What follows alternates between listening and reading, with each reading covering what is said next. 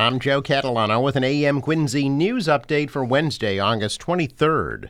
The new Rick DeCristofaro Early Learning Center in Quincy is expected to open early next year. Quincy Mayor Thomas Koch says the new center on Old Colony Avenue will be dedicated this October and then begin accepting students early next year. The project is now ahead of schedule. The city purchased the building from Eastern Nazarene College and is converting it into a new center to provide specialized education to students with learning disabilities. The new center will provide space for about 300 students in all grade levels who are currently educated out of district. Officials say the new center will save on transportation costs and also provide specialized education and allow students to remain in the city. Planned improvements to Faxon Park in Quincy include pickleball courts, a new picnic pavilion, and a frog pond. About 50 residents attended a recent meeting with Ward 2 Councilor Anthony Andronico to discuss planned upgrades to Faxon Park, along with Parks Department officials. A new access road from the Falls Boulevard side of the park may also be added but it would not be a cut through road. Officials say the frog pond could also be used as a splash pad in the summer and a skating rink in the winter. Part of the $3 million rehabilitation project that's going on at Mount Wollaston Cemetery in Quincy includes the refurbishing of four Civil War era cannons. Mayor Thomas Koch says those cannons will be sandblasted and repainted and then reinstalled. The cannons were donated to the city in 1897 by the Paul Revere Post 88 of the Grand Army of the Republic. They were formerly housed on board the U.S. Constitution and were built in Boston. Investigators renewed the search for the body of Anna Walsh, a missing mother from Cohasset, yesterday as police descended on Peabody. The search by state police did not yield any information, according to the Norfolk County DA's office. It was prompted by two people in the Peabody community unconnected to the prosecution of Brian Walsh, who had contacted investigators to say that the area could be of interest to them.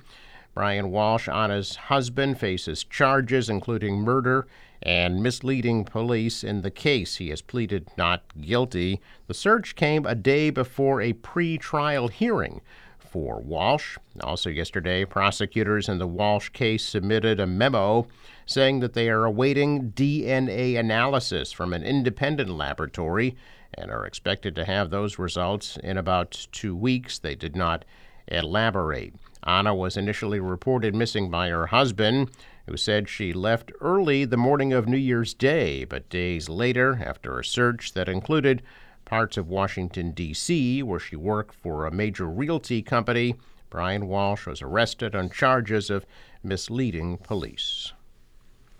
A Kingston man accused of deliberately placing large rocks in the middle of a highway for months, damaging a slew of vehicles was released on $1,500 bail after being arraigned yesterday on numerous charges. 31 year old Cameron Currier was arraigned in Plymouth District Court facing 20 charges that include malicious damage to a motor vehicle and attempt to commit a crime. He has pleaded not guilty. Currier, who works as a road line painter, did not respond to a request for comments. Investigators say there were at least 11 drivers whose cars were damaged when their vehicles struck boulders that were purposely left in the road by Currier. Kingston police say the rocks weighed between 15 and 20 pounds and started appearing in the roadway along Route 27 in Pembroke back in February. Detectives took over the investigation in June, finally apprehended Currier after posting an undercover detective in the woods.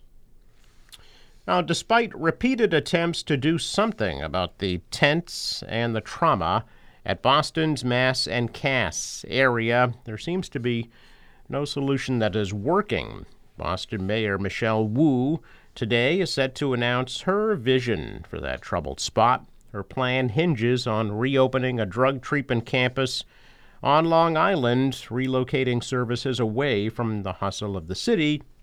But that's about four years down the road. The bridge to Long Island was dismantled in 2015 for safety reasons. In June, the U.S. Coast Guard gave a tentative approval to rebuilding the bridge, but city of Quincy, where the bridge from the island would run, continues to oppose doing so.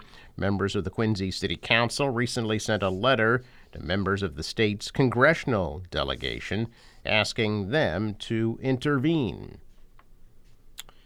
Federal transportation officials say they have worked with Attorney General Andrea Campbell's office and have identified a path forward for the so called right to repair law that voters approved in 2020. The National Highway Traffic Safety Administration says vehicle manufacturers could comply with the data access law by using short range wireless protocols such as Bluetooth to allow the vehicle owner or an independent repair facility authorized by the owner to access all mechanical data as defined by the law for that individual. The law, which was approved by nearly 75% of voters, is supposed to require manufacturers of motor vehicles sold in Massachusetts to equip any such vehicle that use telematics systems with standardized open access data platforms that would allow vehicle owners and independent shops to access the data. Advocates framed the measure as an update to a 2012 state law that would improve competition by giving consumers and small businesses access to modern vehicle diagnostics. Opponents said it was a data grab that would allow third parties to gather personal information. Attorney General's office had previously announced plans to enforce the state's expanded right to repair law starting on June 1st. However, based on the letter from the feds, it appears the AG's office understands that the technology to implement the new law still does not exist. Massachusetts is giving undocumented students a better chance at a higher education. Governor Maura Healey says it's a change that will help everyone. Program part of the state's $56 billion budget.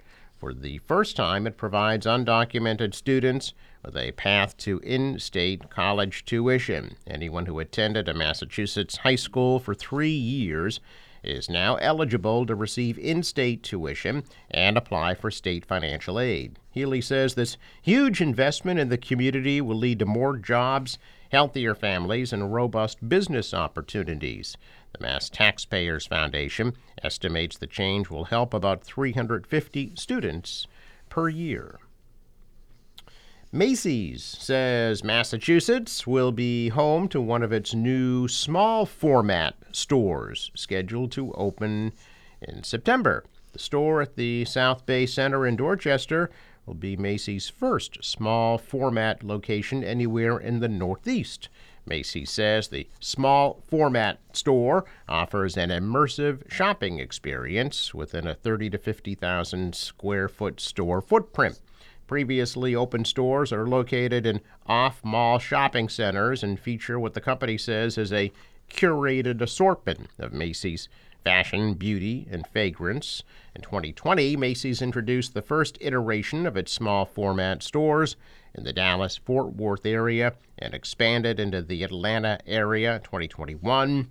Macy's says it added more stores in 2022, expanding to the St. Louis and Chicago areas.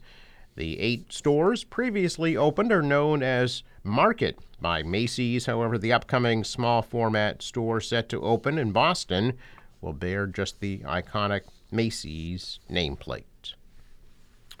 A check of business news this morning. Stocks are mixed. The Dow is down 174. The Nasdaq rose 8. The S&P dropped 12. Asian stocks also mixed. The dollar was lower, the euro rose, and oil at $80 a barrel. Sports: Houston beat the Red Sox 7 to 3. The series continues in Texas tonight at 8:10. The National Weather Service forecast for today mostly sunny and a high of 77 degrees. Cloudy tonight, low 53. Tomorrow, mostly cloudy, high 76. Looks like rain on Friday, the high 72, and still some scattered showers Saturday, high 76. For the boater, waves about a foot, Light northerly wind becomes easterly later today and a high tide right before 5 p.m. Sunrise at 5:59, set at 7:32. I'm Joe Catalano with an AM Quincy news update for Wednesday, August 23rd.